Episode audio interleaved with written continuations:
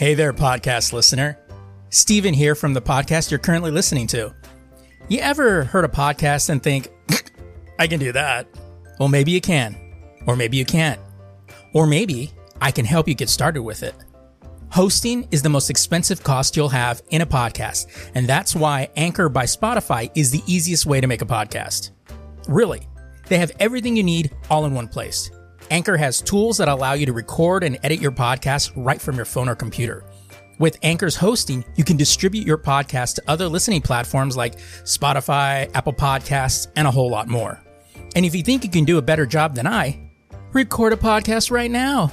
There's very low risk involved. It's everything you need to make a podcast in one place. And best of all, Anchor is free. Download the Anchor app or go to anchor.fm to get started today.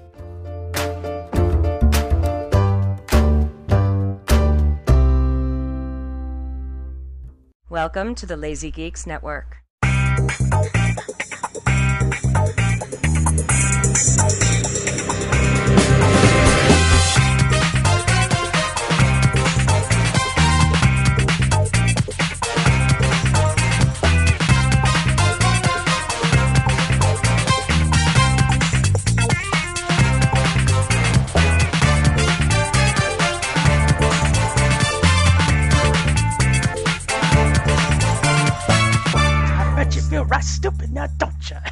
Feel rightfully stupid, don't you? And then you could be in the background going, Preach it. Preach, baby. There was something I was going to add to the thing, but it's so stupid. It's in wrestling right now, which I barely even pay attention to. But there's racism, like a whole racist storyline going on, but it's the white girl that's being picked on. Oh, which I just thought was cutting edge. Yeah, like and she's British, so she's really white. So they keep like the Bella twins who are Hispanic. They they keep spray painting her. Like once they spray painted her with like black spray paint and said she needs a little bit more color, and then they hit her with the spray on tan. Like it's just so fucking awkward, and it's funny to me because it's like if they spray painted a black chick with white spray paint, oh yeah, that shit would be shut down. It'd be all over. I just thought it was funny, but it's stupid. I'm not gonna add it to anything. Yeah. But the chick page is pretty hot. Just want to mention that. Just throw that out there. Yeah, that's for your benefit. All right, welcome everybody to the Lazy Geeks podcast. I'm Stephen Vargas. I'm still Adam Riley, and hopefully we'll never change. Yeah. Probably won't. Not even for the good. Just not saying it's good, not saying it's bad. It's just it is what it is. Exactly. It is what it is. Oh man. So this has been a weird week. It's been a fucked up week. Yeah. I mean, well, for me, it's been annoying because of the fact that, my job has currently, because back in November, I told you guys that I had a new job and I had to commute. I had to commute for a little bit, and commuted for 2 months, and then they're like going, "Oh, we're gonna change you to a different location," which was closer to my house, and it was like, "Nice, okay, all right, I can dig this. Not a commute. Everything's relatively close." That lasted for about a week and a half. Now I'm back on the commute again to another location, basically about the same distance away. So it's like, fuck, man. And not to mention I have to do like long ass shifts by myself, and it's just like so fucking tired. I'm like, I'm so fucking over this. Why do they keep bouncing you around? Because they have no place for me. That's what they keep telling me. They're like, "Well, we don't have a place for you right now." It's like, well, you should have said that when you fucking hired me. It's like, then why did you hire me? Exactly. So it's like at this point I'm like, I'm so over this. So, hopefully this commute will only last for a little bit, and then I'll bounce to either they'll bounce me to a new location, or I'll bounce. One of the two. Something's gonna give. Somebody's gonna bounce. Exactly. Somebody's gonna be bouncing. Somebody's gonna go on fucking Super Bowl. Yeah. I'm gonna go Hulkbuster on somebody. Shit. Sounds like you had something exciting happen this week. Oh yeah, fucking thrilled. No, I finally replaced my ghetto ass vaporizer, because I had the I bought this cheap vaporizer battery. Mm-hmm. Like I was only caring about the time it would hold a charge. It's all I fucking cared about. So for like the last 2 months, the button has been broken where I have to dig into it with my fingernail, and since I bite my fingernails, I sometimes have to get like a pen to push it down, and then it only holds a charge for like half a day now. So to tell you how valuable Atom's vaporizer is to him, just think of it as the sonic screwdriver to the doctor. That's how important it is. That's the real truth. If I even think about leaving the house and it's not with me, there's an issue. And sometimes I go out and I take it with me. I don't ever use it. But it's just comforting that you have it with you. Yeah, I have. It's mine, you know. Exactly. So I got a new one, and it's cool because the battery lasts about 3 days. It has a battery meter on it, digital. I control the watts. Can you imagine if it was analog? I know. That actually kind of dope.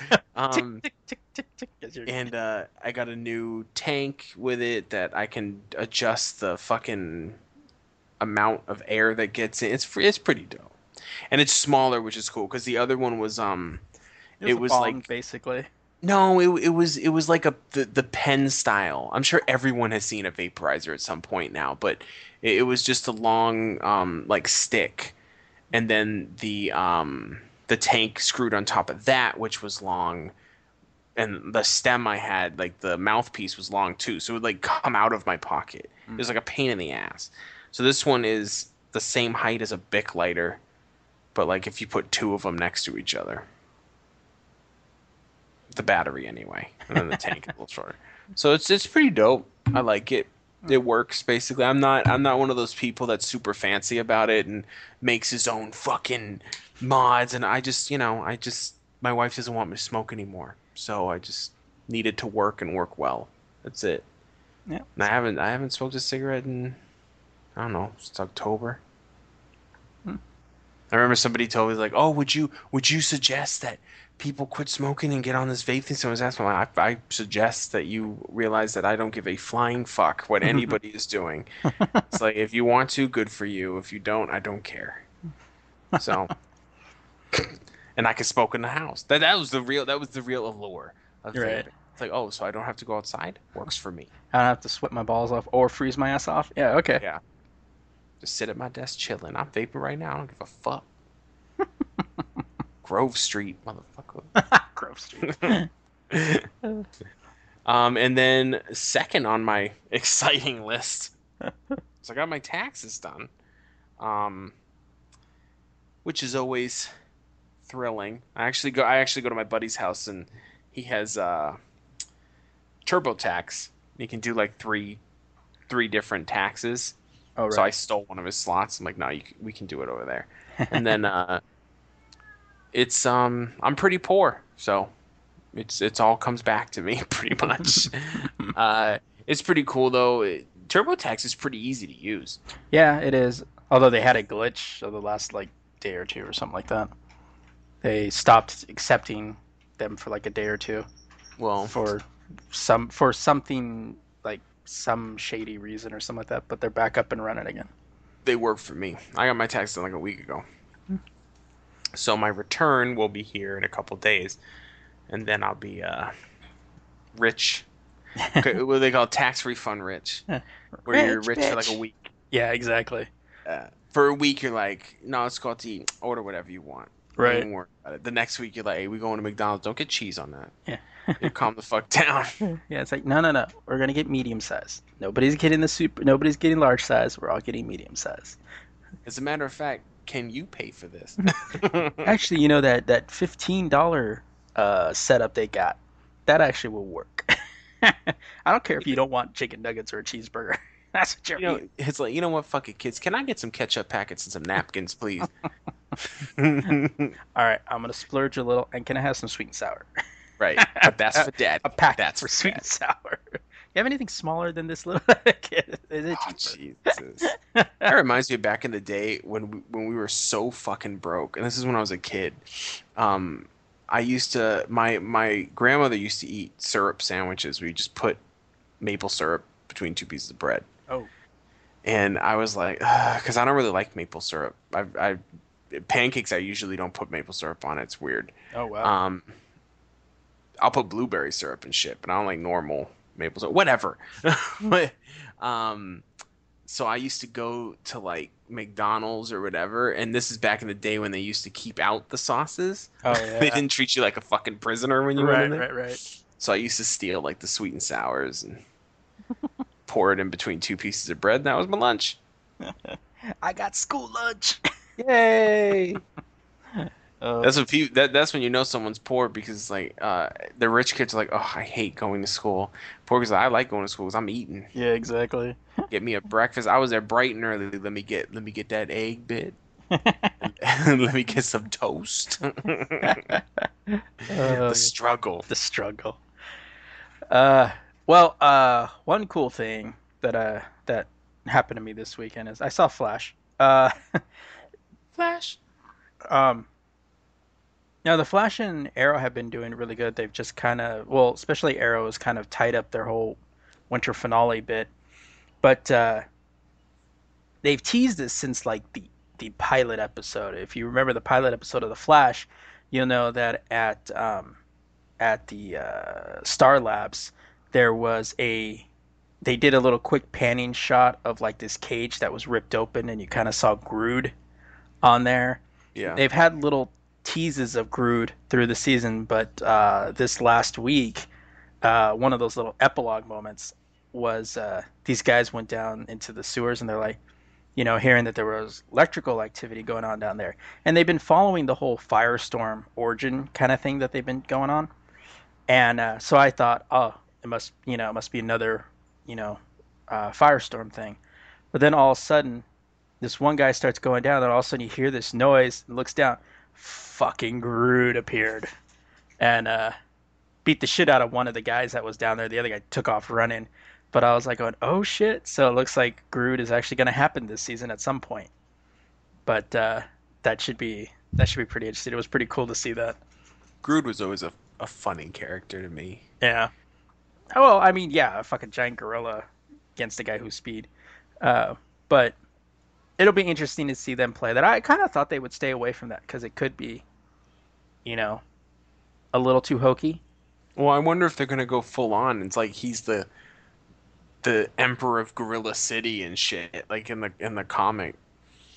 I don't think so, because apparently he was at Star Labs when it exploded. So, they're just going to make him the mutant thing. Yeah. Well, I get. Yeah, they can't really call him a metahuman. Well, see, the thing, and I've kind of thought about this in The Flash. I think that the way they set it up with the explosion has created all of these superhumans. I think that's great, but don't you think that idea is going to wear thin eventually? Yeah, at some point there's going to be... Where every time we see somebody, let me guess, was it the explosion? Right. Yeah, it's going to get kind of old, so they're going to have to break away from that, I think, sometime next season. Yeah, well, the end of this season, they said that it's going... Well, towards the end of the season, they said they're going to... Flash is actually going to actually break the time barrier. Because they're working... Because he's already gone up against Reverse Flash, so he knows he needs to be faster and better. So they're training him up, so at some point, he's going to accidentally break the time barrier, which is going to send him back in time.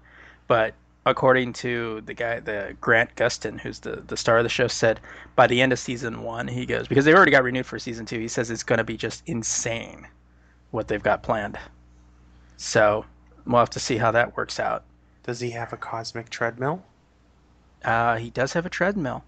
That was the coolest thing about The Flash is if when you really look at all the elements of The Flash, it is one of the hokiest fucking heroes. Oh, yeah. But it all fits well because it was written very well in the past and stuff like that. Yeah. It's just like a cosmic treadmill. Come on. What are we doing? Yeah. But when you think about it, it's a machine where he has to run really fast and it powers something. They probably would call it a cosmic treadmill. Yeah. So. It was funny because they had the Pied Piper in like 2 weeks ago. And they did his character really well considering the Pied Piper is pretty fucking lame. But they did his character pretty well. But there was one part where the Hispanic kid was talking because apparently he was a coworker of theirs at one point, and he goes, Yeah, he was a jerk, but there were times when he was a complete dick. Yeah.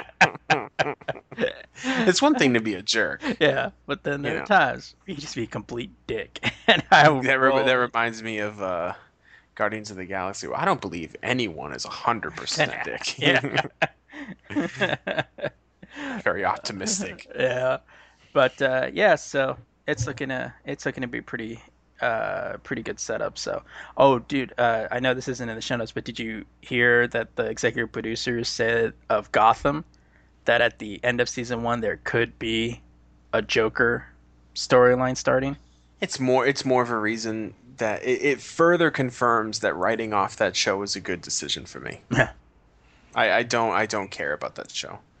Like it's a good show, but it's so far in fucking left field at this point that it really isn't. They're in their own separate little universe doing some weird shit. Yeah, I just don't care. Yeah, it's like how old is the Joker then? Like, well, have you been reading? No, I haven't yet. Are you going to? I will at some point. Then never mind. 'Cause I don't want to ruin it, but under current assumptions,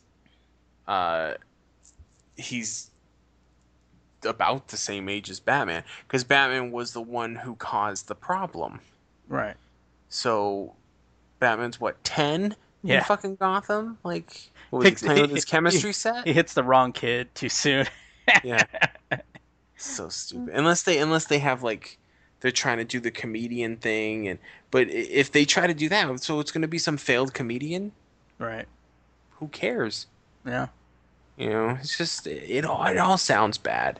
And I even said, I think I said this when we were first talking about that show, is that if they do Joker, that's the fucking death sentence. Mm. Because not only did Batman aid in creating that character in some books, but also the whole reason Joker is around is because of Batman. If it wasn't for Batman, Joker would have destroyed Gotham already. Oh, yeah. And that's the thing. It's like, yeah, you're going to do it to get ratings. You're going to do it to bring people, because people are going to be like, well, I want to see how they do the Joker. Yeah, I'll probably turn it on to see it. But the big theme that you're going to run into is, what's the Joker without Batman? What's Gordon going to stand up to him? Is Gordon going to take him down? It's like, no. And it's not just... They wrote the character to be fixated on Batman. He is literally like a very philosophical anti-Batman in every way. And the reason why the character works so well is because it's chaos versus order and stuff like that, which comic book fans get because they read into shit. Yeah. You know what I mean? But you're gonna put on this little cop show you got on TV, nobody's gonna care. Yeah. It's just not going to make any sense. Yeah, but that's Fox for you. Gordon's track record fighting the Joker ain't all that great. Yeah, I know. You know, just so. As Barbara. Oh. Ooh. Oh, too soon? Maybe too soon, dude. I don't know. That kind of stung a little bit. Oh, man. All right. Well, on that note, I think we hit to some movie news or TV news. So this week's TV news, going on the whole Arrow and the Flash bit, Brandon Routh joined Arrow at the beginning of this current season and has been playing Ray Palmer. So, of course, the obvious question is he going to be the Atom? And how is he going to be the Atom? So there was some speculation that maybe it would be genetic, like Ant-Man, you know, something like that, where he becomes small. And just, you know, maybe he was part of Central City when the reactor blew. Mm. Now, apparently, it's not. He's a little bit of Iron Man, or the way Hank Pym is going to be in the new movie. It seems that he has been developing an exosuit. And they've given him a backstory of where his wife was killed or murdered, and he felt defenseless to defend her. So he creates the suit to try to, you know, help the defenseless. And, of course, in the series, he gets Felicity to help him out.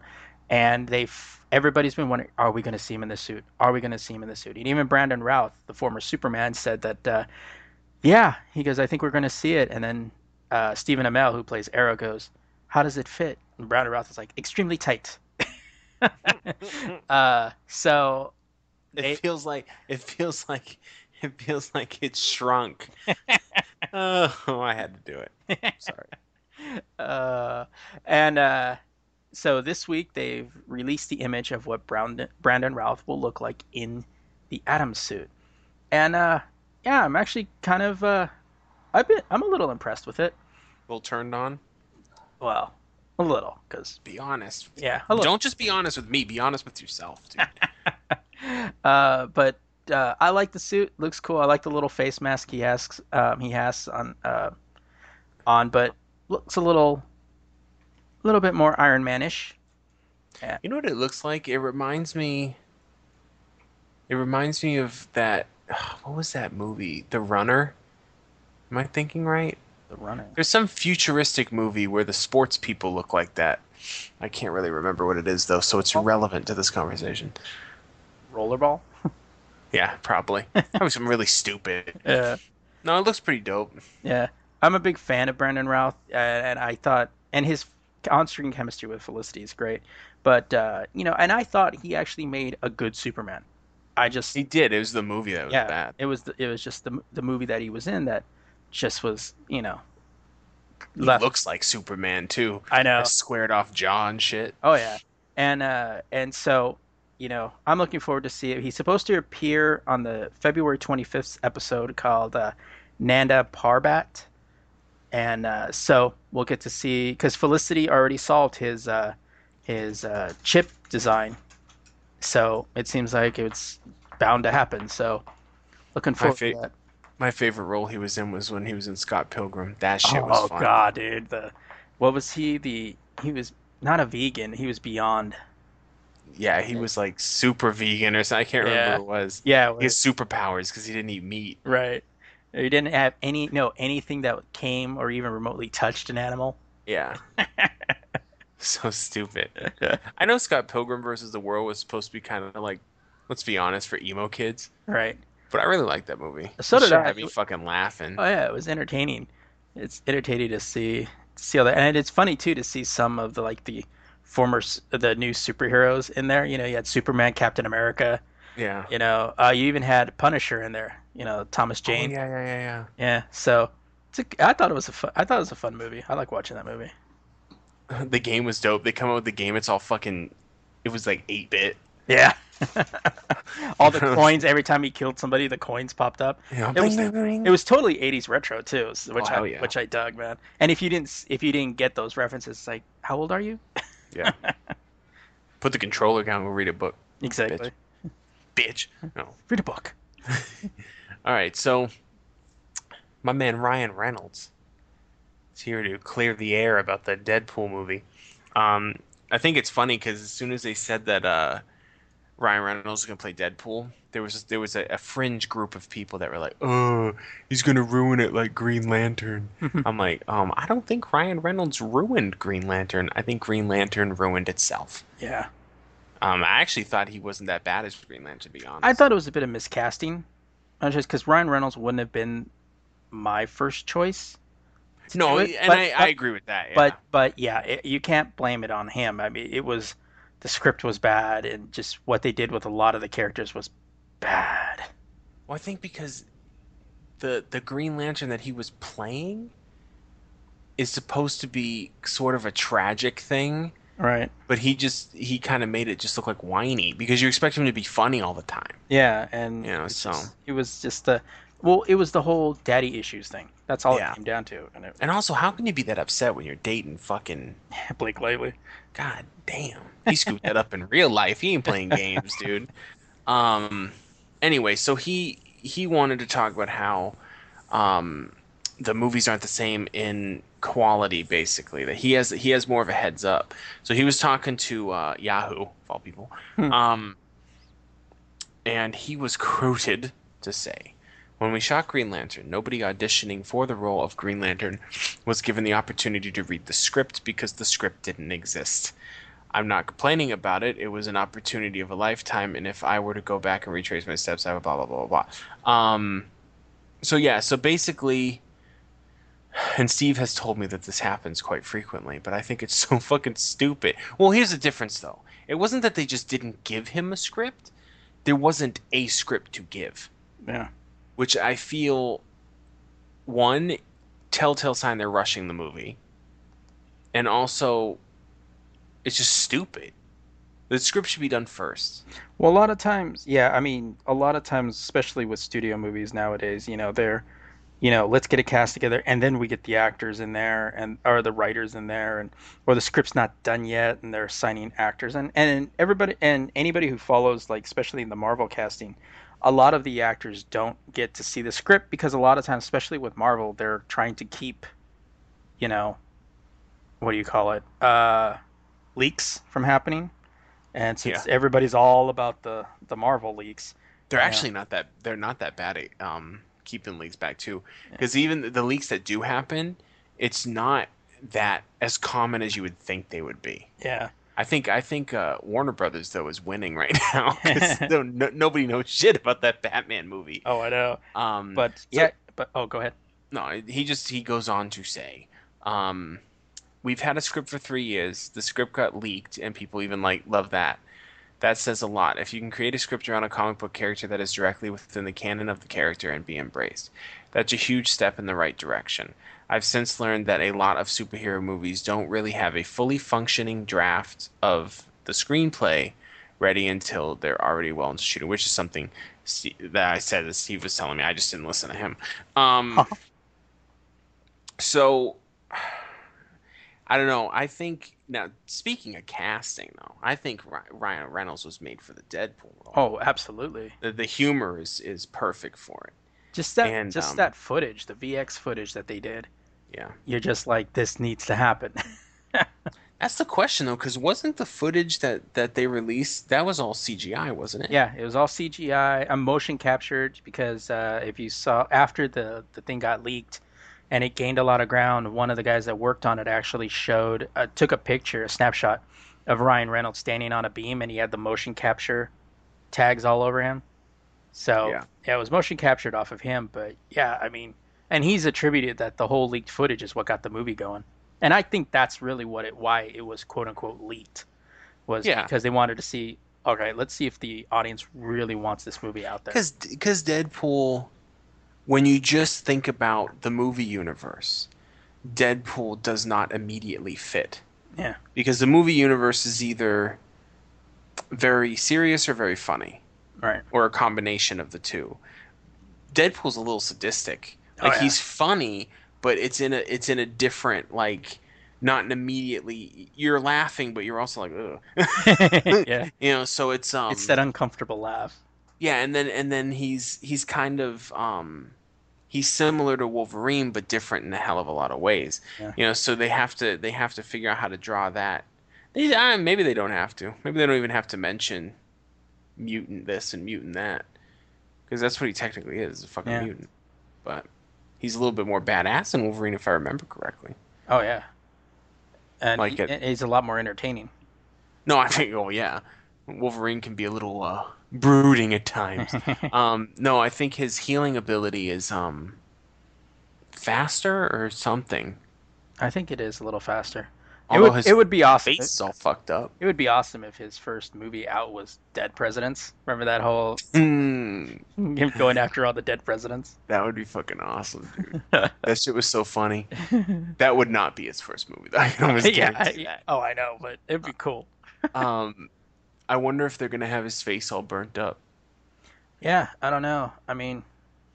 because it is Ryan Reynolds, and let's be honest, the ladies love Ryan Reynolds.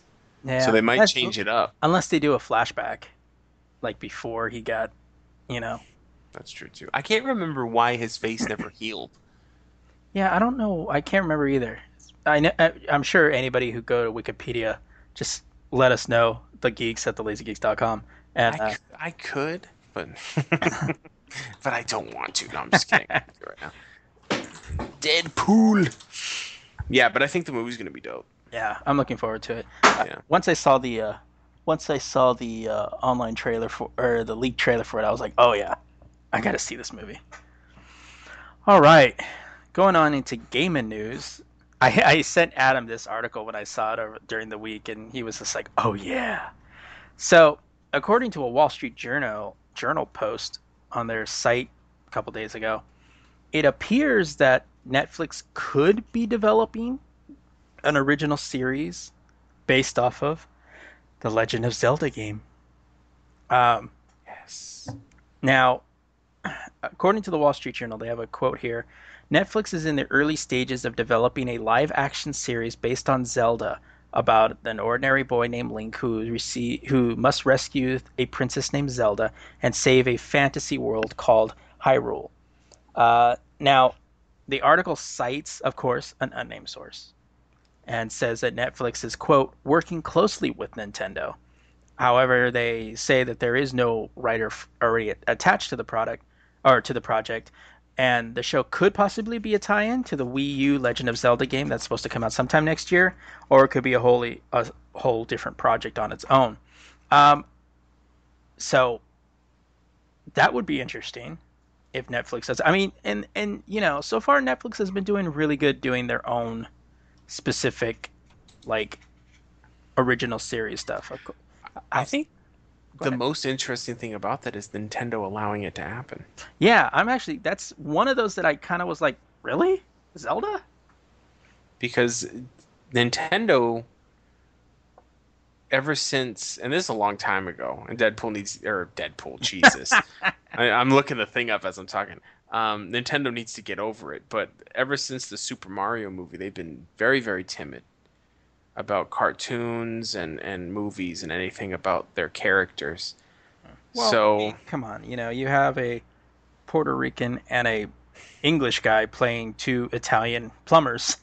Well, the problem then was it was Nintendo's own fucking fault. They should have had more say in what was going on. Yeah. You know what I mean? And also, I think they should have made a Zelda movie before they made a Super Mario movie. There's no fucking story for Super Mario. Oh, yeah. Barely. You know, and it's underlined racist anyway. So, I actually like the Super Mario movie, but I like really fucked up movies. This is true. I'll watch Howard the Duck and then pop in Super Mario Brothers. And, you know, enjoy the day, really. But yeah, when I first heard about this, I was like, wow, that's weird. I mean, who's sucking whose dick here to get this done? I know, right? But, yeah, I mean, let's be honest. This is still pretty much, you know, a rumor at this point. But, you know, if it happens, you heard it here. You heard it here first. First. Fuck everyone else. And this is, you know what? I might get... I don't know. I'm still trying to find out why his face is scarred. And the first thing I see is... And this is just from Yahoo Answers. Mm-hmm. So let's not get crazy. Right. It says Deadpool has cancer. Weapon X transferred an augmented version of Wolverine's healing factor into him to cure the cancer. But the result is that his healing factor is constantly mushing up the cells in his body. So he's left with a disfigured appearance. Because it's not just his face. His whole body looks fucked up. Right. So maybe that's it. I don't know. Whatever. I've lost interest now. So, moving right along. This was really fucking interesting this week. Sony Online Entertainment has been sold to an investment management company. Sony has let loose their online gaming division, surprisingly. Like, I saw no lead up to this whatsoever. They sold it to investment manager company called Columbus Nova. The price is not yet known, and it probably won't. A lot of the times when they sell to investment companies, you don't know what the price is. Yeah. Like they never they'll estimate it, but I don't know. Investment companies don't like to talk about it, I guess. And SOE is now called Daybreak Game Company. Change the name on there. So a quote from the now Daybreak Game Company in a statement said, "Today we are pleased to announce that we have been acquired by Columbus Nova, an investment management firm well known for its success with its existing portfolio of technology, media, and entertainment-focused companies. This means that effective immediately, SOE will operate as an independent game development studio where we will continue to focus on creating exceptional online games for players around the world and now as a multi-platform gaming company. Yes, that means PlayStation and Xbox Mobile and more. So I'm sure they're very excited about that because obviously being under the wing of Sony, their stuff was only going to come out on PC or Sony products. It wasn't going to come out on Xbox. I'll tell you that much. It's just, it's weird to me because they're about to come out with the all new EverQuest Next. And they've been pushing it. Like, it's like God's gift to fucking MMOs, which usually means it isn't, but still, you know, and it's not just that. They have a lot of games. SOE has games, but they're not super popular. Like EverQuest 2 still has a loyal following, but it's showing its fucking age. It's a lot of free-to-play stuff. I know they recently closed a few games too. But yeah, that was just weird. It was like completely out of left field. Usually you hear about it for months, like rumors and shit that's going to happen. Yeah, I know. This kind of, because I remember seeing that going, whoa, what? That was quick. Yeah. And it's not like Sony doesn't make money off of video games. Yeah. So it's weird that they get rid of one of their... Because they were rumors about EverQuest Next was going to come to the PlayStation and it was going to be a big deal. And it still could. Yeah. But I mean, just... If it's selling off to an investment firm, I mean, investment management company, there has to be some enticement from Sony to get them to do that. So it's still quite possible there is some kind of exclusivity, you know, that they probably get. Yeah, they'll get the games at least for a few months first, kind of like what Xbox does with do they still do that with the Call of Duty games? Or they do with the DLC. The DLC is what they do. Yeah, they get the DLC first, which only hardcore Call of Duty fans give a fuck about, but still. It's going to be interesting to see what happens, but the I think Sony too, they're focusing a lot more on their console, and SOE was a lot about the PC games. Yeah. So actually, pretty much all about PC games. So it really wasn't. Maybe they just didn't feel like doing the we're gonna make console versions. Yeah. Because that's a lot more complicated than a lot of people think. Oh yeah. You know. So I remember when Blizzard did it with Diablo 3. That was a fun release, wasn't it? Oh yeah. Fucking everything was fucked up. So. But it seems like nowadays everything just is never clean out the gate. No, because everybody's rushing shit. It's just like movies now. Yeah. Like everything is always rush, rush, rush. Because back in the day, you couldn't send a fucking update. Yeah. And I always thought that too when the consoles that could get updates first came out, game updates. I'm like, oh, this is just gonna open a door to get shit. We're all gonna beta test every fucking game now. Oh yeah. Which whatever. Is pretty much what's happened. Yeah. Usually I wait like a month or two before I'll get a game at the least. All right. That's why I don't get it. Not because I'm broke. Being broke has nothing to do with it. The struggle is real. All right. Going on into gaming news, into comic book news. So Deadpool? What? No, I'm just kidding. So Deadpool is the Deadpool podcast. So it seems that Adam and I, if you've been listening to the podcast for a long time, you will know that we have been saying that DC's New 52 is no longer new. It's been that way for the last 4 years. So. But finally, DC has caught up with everyone else. At what time is the New 52 not 52? When they don't have 52 new comics to share. So earlier in this, late last week, DC announced that they were canceling Earth 2, Justice League Dark, Justice League 3000, Supergirl, Batman and Robin, and Red Hood and the Outlaws. And it was, but the rumor was most likely they were going to be renamed, relaunched, or reconfigured. And Batgirled. Batgirled. Yeah.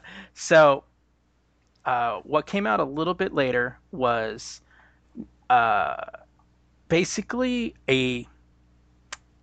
like they're calling it a rebranding because one, they're taking off New 52 off all the comic books, but with the with the 24 remaining titles after all the stuff is canceled that. From their March titles, and will publish 24 new issue ones.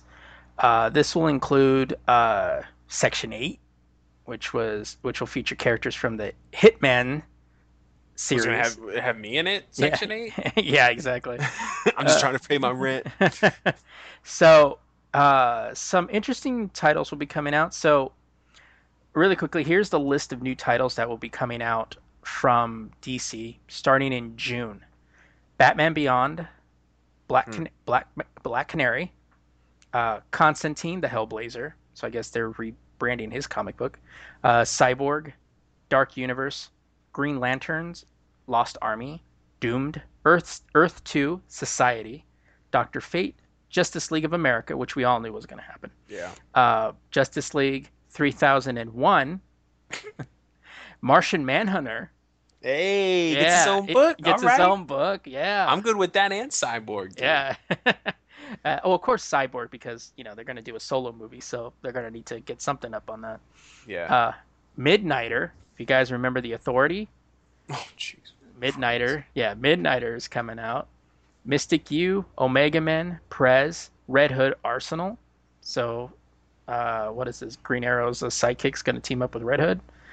Robin, Son of Batman, which I'm not looking forward to. Starfire. I don't like Robin. Damian is the one I don't like. Yeah, and that's who's a whiny little bitch. Yeah. And then We Are Robin. In addition, there'll be 6-issue miniseries.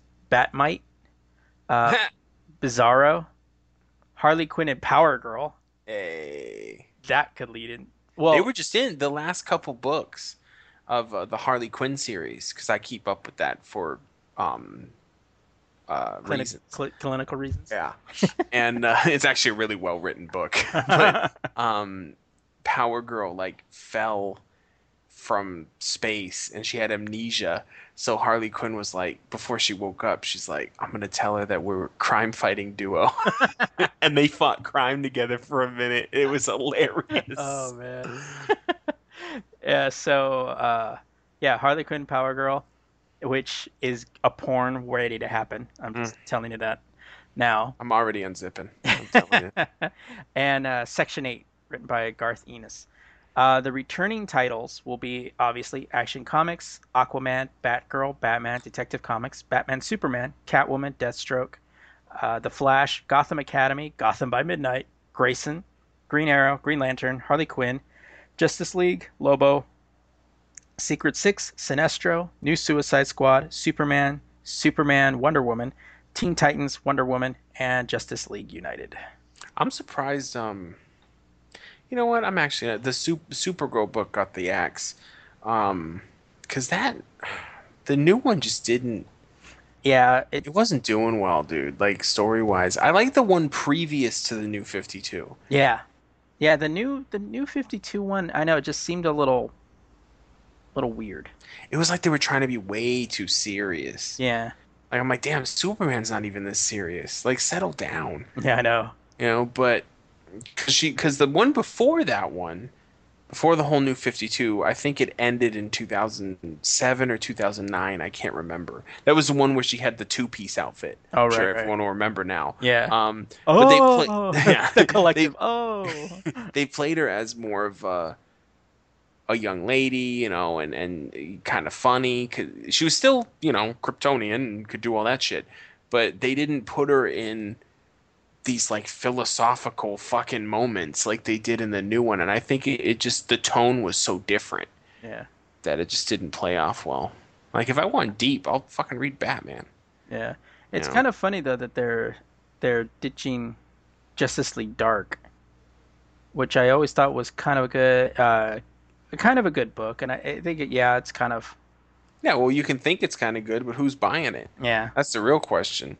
Yeah, you know, and I mean, they have Dark Universe, which may be their, you know. Yeah. But of course, you know, Constantine's getting his own book. That's all right. So, and I'm good with Constantine now. Just get to save the TV series. All Constantine needs is a good writer. Yeah. He's got good writers, man. That's awesome stories on that. Especially in the comic books, because you can go a little crazy in the comic books. Oh, yeah. No, but that Harley, you know why the Harley Quinn book is good? Because she's not a bad guy, really. Yeah. Completely. Like, she's still insane. You know, she's like a landlord of a building of people that work in a circus or something. Wow. It's so ridiculous, but the writing is so fucking solid. You know what I mean? And it's the adventures she goes on are pretty cartoony. Right. But, like, it's really fucking good. I look forward to that fucking book every time it comes out. I think it comes out on the same week that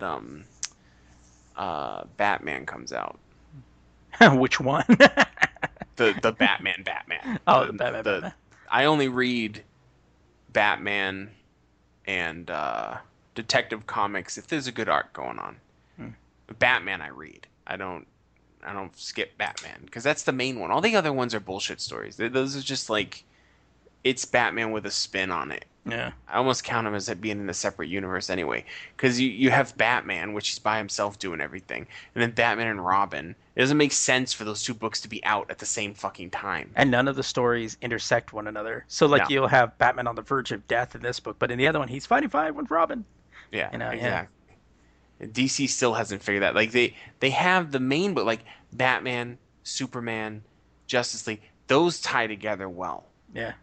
But there's too many Batman books. You know what I mean? They need to make do what Marvel does, and have separate universes. Yeah. Like I think 3 universes is good. 3 main universes. You have your weird one. You have your Ultimates kind of universe, and then you have the normal universe. Right. But DC's whole thing is one universe, which they're not really doing, but, you know. That'd be funny, though. It's like, yeah, you can't have, you know, five Batman books. Can't all be in the same universe. But see, the thing is, are people buying these books? Because if they're buying them, they sure as hell can have 5 Batman books. And I don't blame them at that point. Yeah, this is true. I want to start reading Flash, and I haven't been reading that. And I don't know what's going on in Flash, so I need to see what's going on. Anyway, this was actually where to put this story was a moment of confusion. Yeah, she had to reach out to me. Like, yeah, well, because I was just like, it's about Game of Thrones, but the books, right? And I'm like, I don't want to put it in movie and TV because it's not about the TV show. Right. And that's going to straight away look stupid.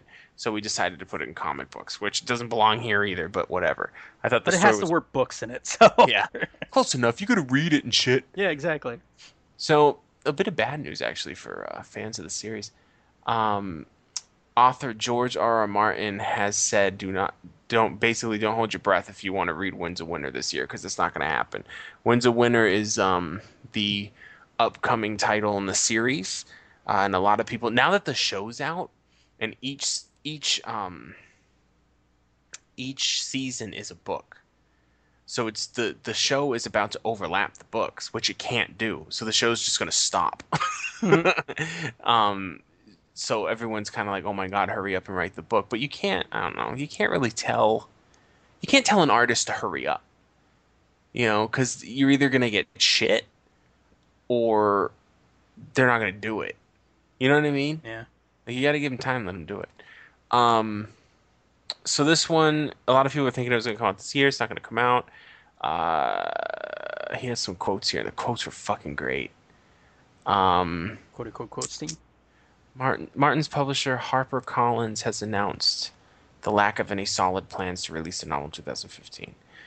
So Jane Johnson from HarperCollins told The Guardian, "I have no information on likely delivery. These are increasingly complex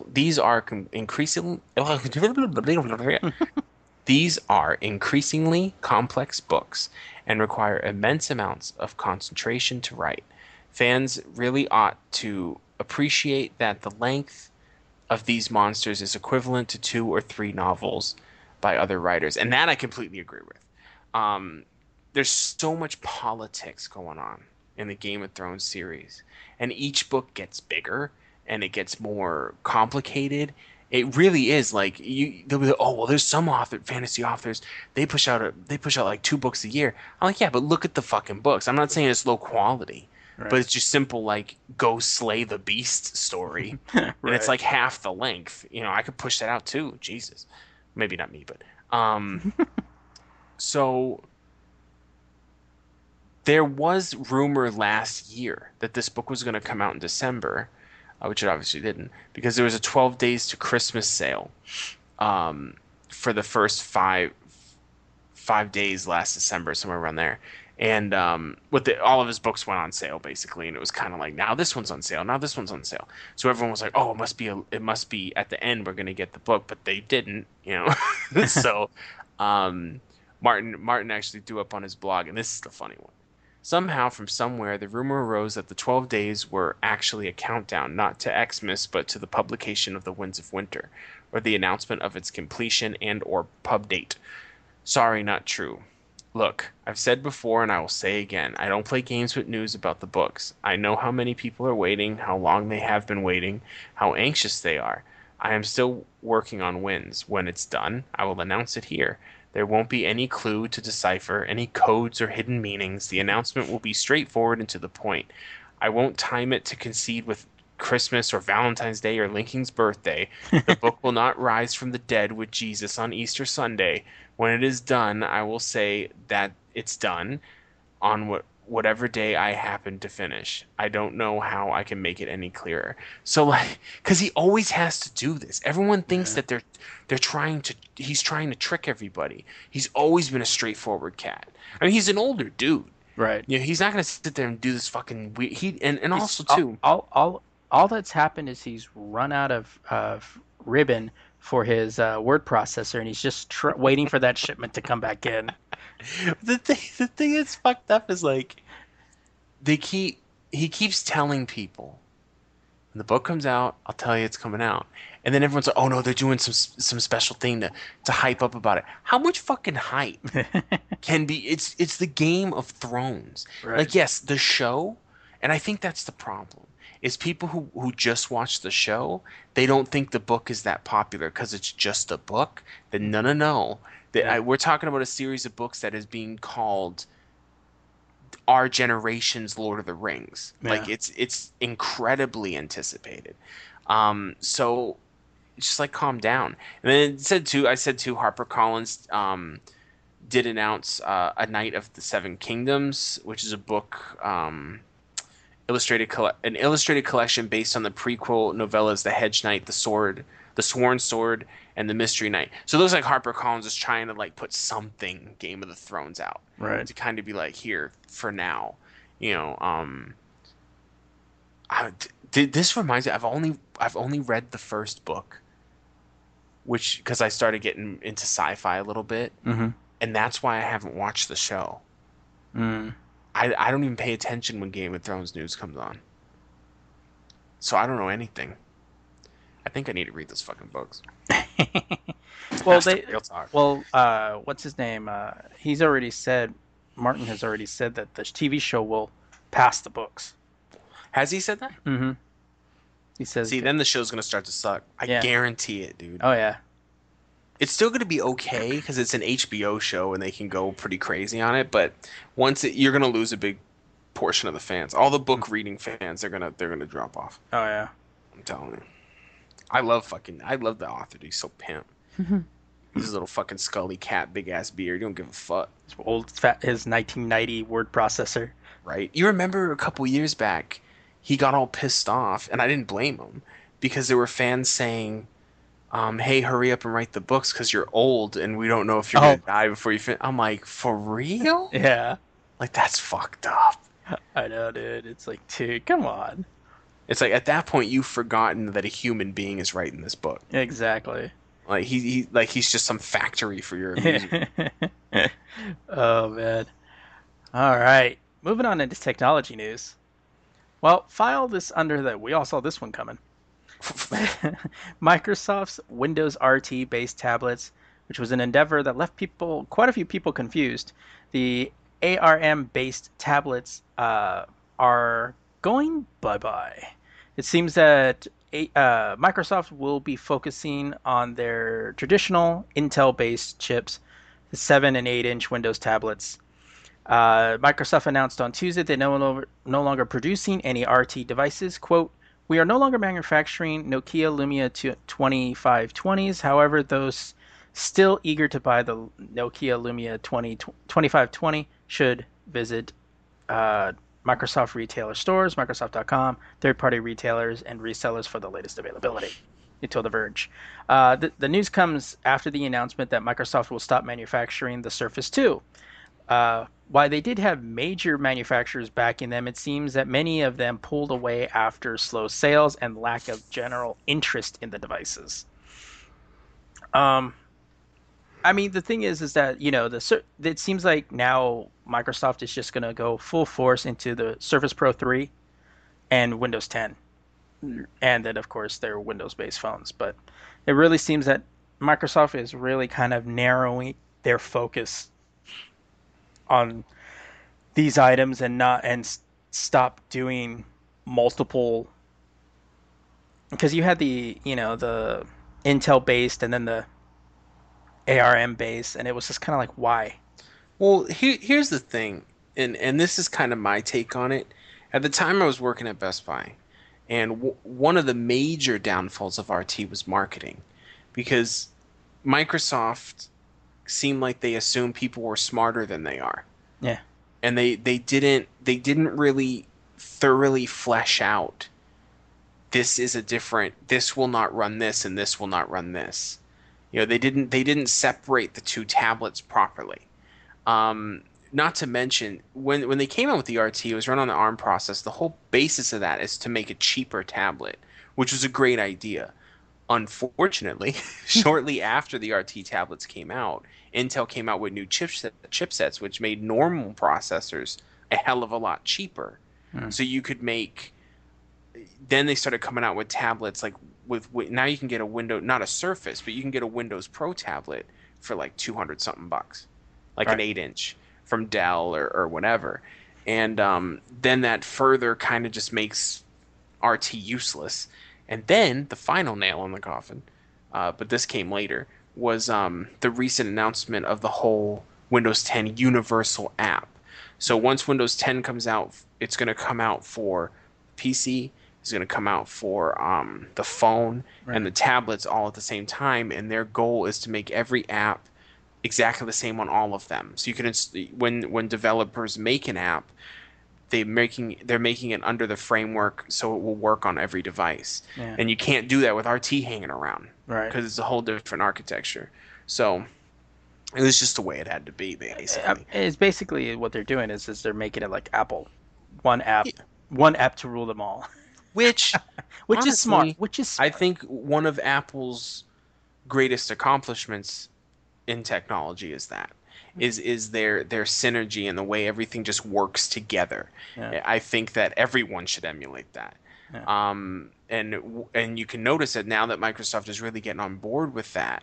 And we're talking with the Xbox too. I mean, the Xbox One's going to be connecting with Windows 10 as well. You can see it just all kind of like, oh, this looks really fucking legit, because it's the 21st century.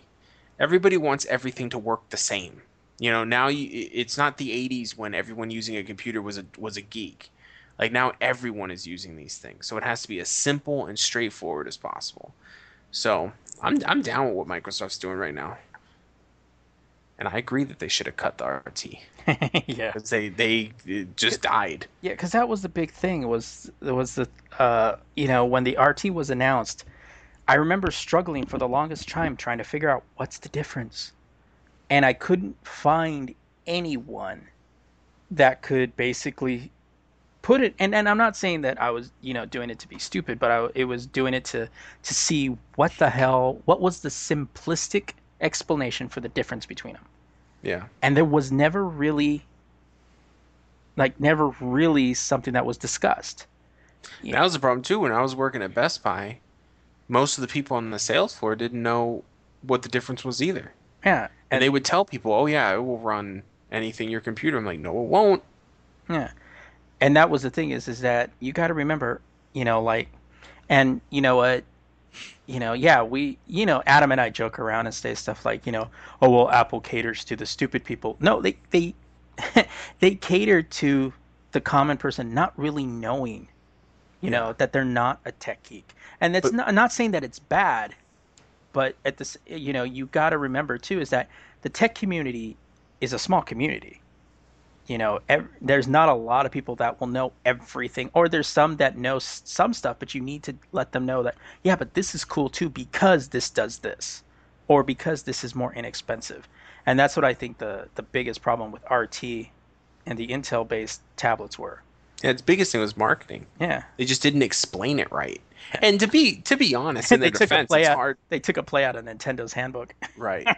In their defense, it's a hard thing to really explain, because they come up with these two dramatically different tablets where the interface looks identical, the device looks nearly identical, other than width.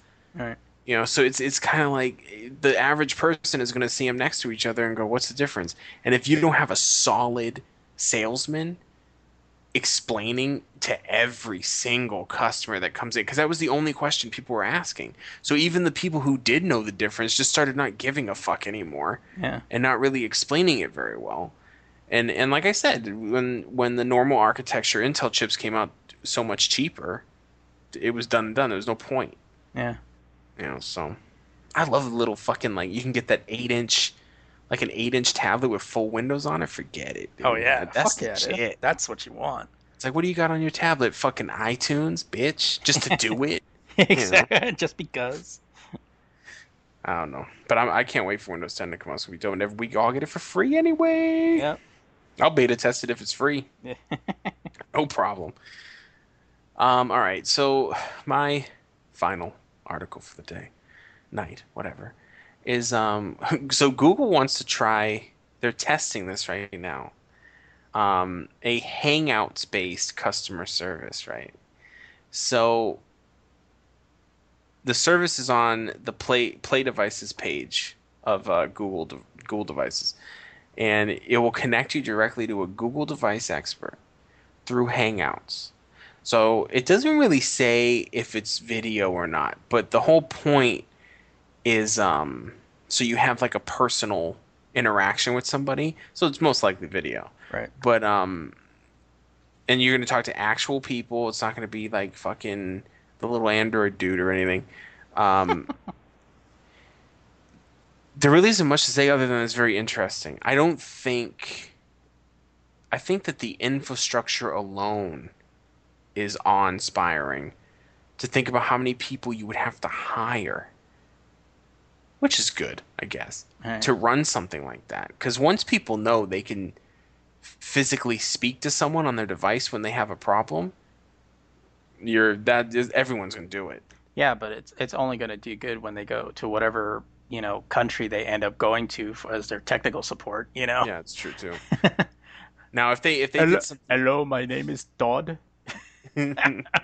How can I help you? Now, if they did something like this for people who, like if Google ever came out, I don't know why they haven't done this yet, because Microsoft and Apple do it, like a Google store.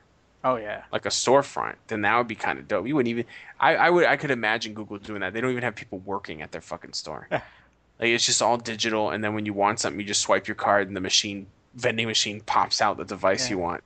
It's a robotic salesman, since they have like the driverless cars and shit like that. And it takes a picture of every single inch of their store. It's a Claptrap from the fucking Borderland games rolling around. Before you enter the store, you have to sign away that it's okay to use your likeness and whatever advertisement they have. Yes, of course. And all your personal information will be available to third party. I think it's funny. I think Google could really make some money if they made a Google store. Oh, yeah. I think they just opened a Microsoft store at the mall down the street where I live. And I went in there and I was like, what's this all about? First of all, they are definitely anti-Apple store. That fucking place is colorful. Yeah, there's blue, green, yellow. Yeah, there's colors all over the place. And they got everything set out super clean, ready to go. As soon as you walk in, you know what I like too? As soon as I walked in, the dude kind of casually walked up to me. It was like, hey, man. And, hey, man. You know, like all low-key. He's like, did you have any questions or anything, or did you want me to just leave you alone so you could look around? And I was like, leave me alone so I can look around? And he goes, no, I didn't say it like in a dick way. I just said it like that. And he goes, okay, cool, man. You need anything? I'll be right over here. See, I like that shit. Yeah. I don't like people up my ass, dude. You know, and then I looked around and then casually left. But they had everything set up so you could play with it. The Xbox set up. That's one thing that Apple don't got. no Pippin set up at their fucking stores. But yeah, it was a cool experience, and I'm surprised that Google hasn't at least looked into it. Yeah, but they're doing other shit. They fucking Google's a weird company. Yeah, I mean, unless they can make money off ads, it doesn't really seem like they'll probably do a store. As soon as you walk, before you walk in the store, you have to watch at least 5 advertisements. Right. Check out our YouTube display after you see this commercial. It scans your face, and then it personalizes your ads based on your identity. So the minute you walk in, it attaches to your phone and checks in your Gmail account. Yeah. And then all of a sudden starts showing you your emails. It sucks. Some dude walks into the Google store on casual, and ads start popping up on the wall about like penis enlargement and shit. Or fucking Viagra. Damn. Looking for married women. Yeah, they wrote you a cold one coming to this store. Feet fucked up. You were like, oh shit. Previous views on YouTube. Yeah, it shows your YouTube history the minute you walk in there. Like, no, turn it off. Oh man. All right. Well, in this douchebag existence we call life, there are moments where humanity does something that's simply epic, and this is the spot we call #epic. It really isn't an epic, but you know, it's not a fail either. But Super Bowl happened last week, and since just in case you missed it, you know, I guess in my opinion, the commercials were a little lackluster this year. Yes, they were. For some very specific reasons for a few of them, too. Yeah, I mean, there were some cool ones, like the whole Danny Trejo, Brady Bunch commercial. That one was funny. One I thought was really funny. Then Steve Buscemi is Jan. I thought that was fucking hilarious. There were a few of them I really liked. The Human Pac-Man I thought was cool. I mean, aside from the fact that it was a Bud Light commercial, but I thought Human Pac-Man would just be way too awesome. Yeah, that was pretty dope. I liked, I have a list of them here, because you know my memory. Oh, yeah. The Clash of Clans with Neeson. Oh, yeah. Talking to the phone. That was funny. Revenge. I thought revenge. What was it? The League of Neeson? Yeah. I thought the Morphe commercial was really clever, where God's cell phone runs out of power and everything starts fucking up. Oh yeah, because he can't control the earth. And I love how they keep making God black. I just love that they do that, because I know it's pissing off some fucking hardcore Christian somewhere, like just really mad, like Jesus was white, you know. And I love it. I love every minute of it. The Ted 2 trailer. I thought Ted 2 trailer was good. Yeah. and it was good too, because we were watching Brady play a game. Right. And he's in the trailer. I thought that was really smart of them to do that. Open up the sheet and look. Oh. Right. He threw a perfect spiral. The Pierce Brosnan one was cool, but only because I like Pierce Brosnan. Yeah, badass. Yeah, it was a little like, okay. Trying to think of what else. I'm a softie, so I really like the Budweiser commercial with the pup and the horses. I liked that one last year. I thought that was cute. I usually space out whenever a commercial like that comes on. That's because Adam can't handle human emotion. I can't process it. So yeah. No, like, it's funny because I'll watch a commercial like that and I'll understand it and I'll say, oh, that was good, but I don't go, oh, I'm not that kind of person. I like the Fiat commercial with the Viagra. That was fun. That was on point. I liked that one. That was awesome. So what didn't we like? Well, I think we both come in agreement with the kid commercial that was for insurance. For Nationwide. Yeah, where the that kid's commercial... like, I can't, you know, I won't get married is because I'm dead. It was like, what the fuck? Here's the thing with that commercial. If that commercial was an art piece, it would be powerful. It would have a good message. Right. You know what I mean? But as a Super Bowl commercial, maybe not the right time. Like, everybody is either drunk already or they're just trying to enjoy a game. You know, they're not trying to think that deep about something. And no one wants to think about a kid dying. Come on. Yeah. I mean, like I saw that and I was like going, what the fuck was that? That was like, if you were, you know, what do you call it? If you were fucking wasted, that was a sobering experience. That would be the one where it kills your buzz. Right. Or if you're really fucking drunk, you might start crying. You got that one homie just like, what the fuck, man? Yeah, man, I don't know. But then, like, commercials like that, like I said, is an art piece. But when it's a commercial, especially during, I mean, the Super Bowl is like the most watched. It's not like it is the most watched event in the United States. Right. There's a portion of people who have lost children. Yeah. Like you're not appealing to the entire audience here. You know, you're going to so now you know there was a few fucking Super Bowl parties where someone broke down in tears. Right. You know, it was too much. It was too much raw emotion for the event that it was in. Oh, I forgot to mention one that I did like. I did like the Like a Girl commercial. Yeah, some people gave shit about that, but I think they missed the point. Yeah, of course they did. Of course, you know, because you know, I thought it was interesting. It was an interesting commercial, an interesting concept. I like it because too my it made me think of my daughter, my 9-year-old daughter Hannah. Mm-hmm. Very much into sports, only wears pants. You know, she's a tomboy, and she we were at the store and I'm about to get my tax return. I'm going to buy him new beds and shit. And I was like, what kind of bedspread do you want? My other daughter, who's 7, is like, oh, I want the princess bullshit or whatever. Right. I was like, okay. And my other daughter, Hannah, she was like, oh, can I have the Arizona Cardinals set? She saw a Cardinals set. I said, yeah. And there was a mother there, and she was like, that's weird. Like, I was like, fuck you. Like, yeah. My daughter can get whatever the fuck she wants. And then soon after that happened, I saw that commercial.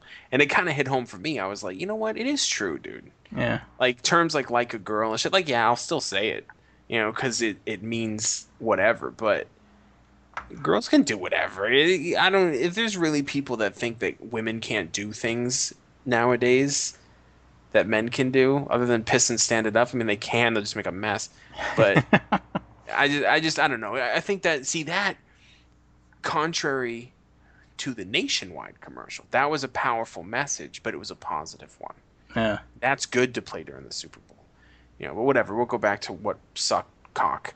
Let me go the Mercedes commercial with the tortoise and the hare. That was dumb. That was lame. I wasn't feeling that one. And I wasn't feeling that Microsoft commercial. The one where that chick. Oh yeah, it was too like sappy. Yeah, I thought the avocados from Mexico commercial was dumb too. I just thought the concept of it was stupid. Right. Let's see. The T-Mobile commercial with Kim Kardashian was dumb because Kim Kardashian was in it, and the fact that it didn't look like she got it. It just really kind of looked like she didn't get. She looked lost. Yeah. But she always looks I lost. Don't know why they're having me say this, but okay. I can't be late for my Botox appointment, so I have to hurry up and say what's on this card. Yeah, exactly. One thing I didn't get was the McDonald's Pay with Lovin' thing doing. I didn't get it. I was like, so does that mean if I go into McDonald's and display some form of public love, I'll get a free Big Mac? The only reason I understood it was because I saw what they were trying to promote earlier, and it was just simply them just saying like, yeah, you know, at some point they can go ahead and say, you know, okay, requires a hug or what have you, and that was so I was like, huh. See, so you're telling me that McDonald's has a thing now where the cashier can randomly say, okay, that's $4.72 and also a hug. Supposedly you're supposed to be able to pay with whatever type of, like, a, you know, call your mom, you know, and that's the price. I would literally just take out my debit card. Yeah, I know. I was like, just. I think that completely depends on the person. Yeah. Like I think that would take off in like a lot of parts of California and stuff because people are a little bit more comfortable with that shit. But I don't even like kissing my wife in public. Yeah. It wasn't brought up that way. Like, oh, if you give your wife a hug, like, bitch, I'll fucking hug my wife when I want to hug my wife. Don't worry about what I'm doing. The Mountain Dew commercial was stupid too. The Kickstart one. Oh yeah. Because it's trying to go off the dubstep trend that ended 2 years ago. So. What cracks me up too was how much extra Kate Upton we were seeing in the Game of War.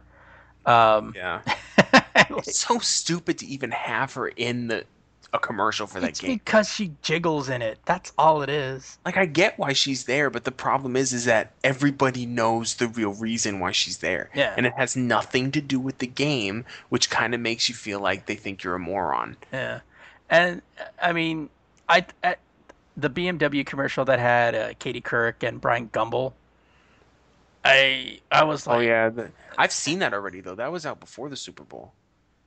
Yeah. I saw that a few days before the Super Bowl. It was funny, but it was kind of whatever. Yeah. I didn't see the Terminator Genesis spot. That was okay. The only cool thing was at the end of the trailer, they have the Terminator going, "I've been waiting for you," and then the camera cuts to his version in 1984. Oh, you know, so it's like, okay, you're gonna do a paradox kind of thing here. I like the Skittles commercial, the one where they had everybody that was arm wrestling. So like every commercial was funny. Everybody's dude. Right Let's arm. Settle this. Everybody's right arm was all fucking huge. Even the dog that was barking had his right. They did a parody of that commercial.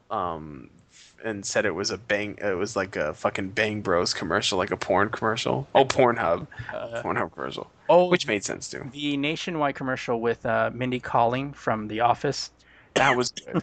Where she thought she was invisible, then she tries to kiss Matt Damon, and he's like, "Oh, hey, what? Don't you just want to kiss to make sure I'm not real?" No. No. You know, I'm gonna say something that probably no one expects me to say, but I'm. The Carl's Jr. commercial is a stupid to me, with the chick eating the burger, because it's whatever. It's old already, right? Like you said before, it's a chick that you know would never eat the fucking hamburger, right. Like, I don't know. And then I did like the Dove men, the Real Strength, or showing men being good fathers. Yeah, that was pretty dope. But I used that soap too, so you know. But that Nissan commercial with Dad, where they were showing like the kid whose dad just left him so he can go race, and then sees him in an accident, and then it comes across and he's like, suddenly, you know, he wants to be like his dad or something stupid. Yeah. That was like, I was like, what was the point of that ad? Yeah, I'm actually looking at, I was looking at the synopsis because I missed that one. You know what? What commercial I liked, because it was so pathetically tragic, was the Lindsay Lohan insurance commercial. That was funny, and the follow up, which was Bryan Cranston's Breaking Bad one. That one was okay, but the Lindsay Lohan one is funny because everything is so true in it. And you gotta wonder, is she just so hard up for money that she's okay with it, or does she not really get what's happening?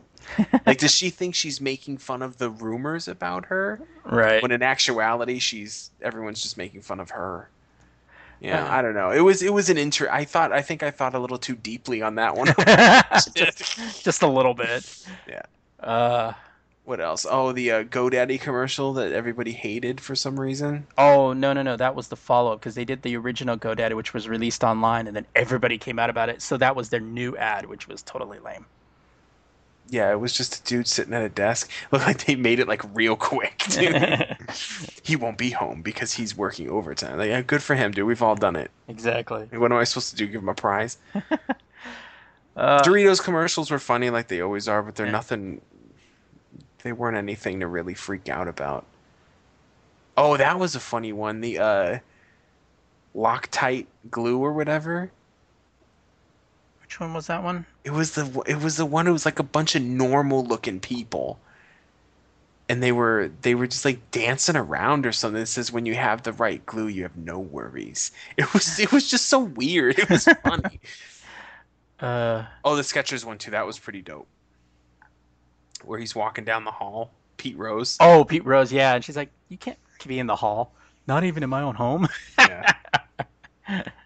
But see, the whole point of this and why I wanted to put this at the end of the podcast, we're saying it was pretty dope, but in comparison to the other things, yeah. Like there weren't really any commercials that made me fucking flip my lid. The only ones were, I actually laughed pretty fucking hard at that God cell phone goes dead. I thought that was funny. Go ahead. I'm sorry. I was just gonna say, and I laughed really hard at the Fiat one. I really thought that was hilarious. Yeah. The other commercial we didn't mention that I thought was just distasteful was the Cure Auto Insurance, the deflated balls one, where they were taking advantage of the investigation about the deflated balls from the Colts game. I was like, oh god, here we go, fanboy moment. No, it ain't about that, because you know I'm not about that much into football. But it was just because it was against Brady, and he's a national hero. He's a fucking god, right? No, so it just seemed, a fucking saint. To me, it just showed it was like a lack of class, like because, and I've been reading a lot about this whole Deflategate thing now, and new things in the investigation are coming up that are saying that now it looks like the Colts were doing something shady, and the whole point was they weren't even done with the investigation. It's their Super Bowl, and you're putting out a commercial that makes them look shitty. You know, like, I don't know. It just seemed stupid. The one that I thought was really reaching was that commercial for Scientology. That, for me, was like the ultimate low point. There was a commercial for Scientology? Uh-huh. It was talking about how they're bringing the universe together and enlightenment, and you're going to be smarter and better, and it's just Church of Scientology. Because when it got halfway through, I go, this is for Scientology, isn't it? And then at the bottom, it was like, Church of Scientology. I was like, oh my god, I knew it. It's almost like you're watching it, and then they say something, and you're like, you almost got me. Yeah, almost had me. Only rich celebrities are Scientologists anyway. Oh, I know, right? That's a celebrity thing. Just like anti-vaccinations. That's fucking celebrity nonsense. Nothing to do with normal people. All right. Anything else on the commercials, or? No, there was that the one with Snoop Dogg and Gilbert Godfrey in it, but it was so so not memorable that I don't remember what it was for. I saw that and I was thinking, I saw Gilbert Godfrey, like, oh, and then I was just like, oh, that's all it was. Oh. All right. Well, if you guys want to recommend a hashtag epic for the podcast, please recommend it to us on Twitter at the Lazy Geeks, one word, using hashtag epic. All right, we would like to thank you guys for your support. While we enjoy making these podcasts for you for free, we ask only that you guys comment or rate us on iTunes and Stitcher, or both, either or both. You can either go to the website lazygeeks.com and let us know what you think. It only takes a couple of seconds, and it would help us out greatly. If you want to get in contact with us, go ahead and add us or like us on your add us to your circle, or like us on either Google Plus or Facebook, and hit us up on Twitter at The Lazy Geeks, or send something to our mailbag at thegeeks@thelazygeeks.com. So that is it for The Lazy Geeks podcast. Remember, we're thinking so you don't have to. I'm Stephen Vargas. I'm Adam Riley. Peace out.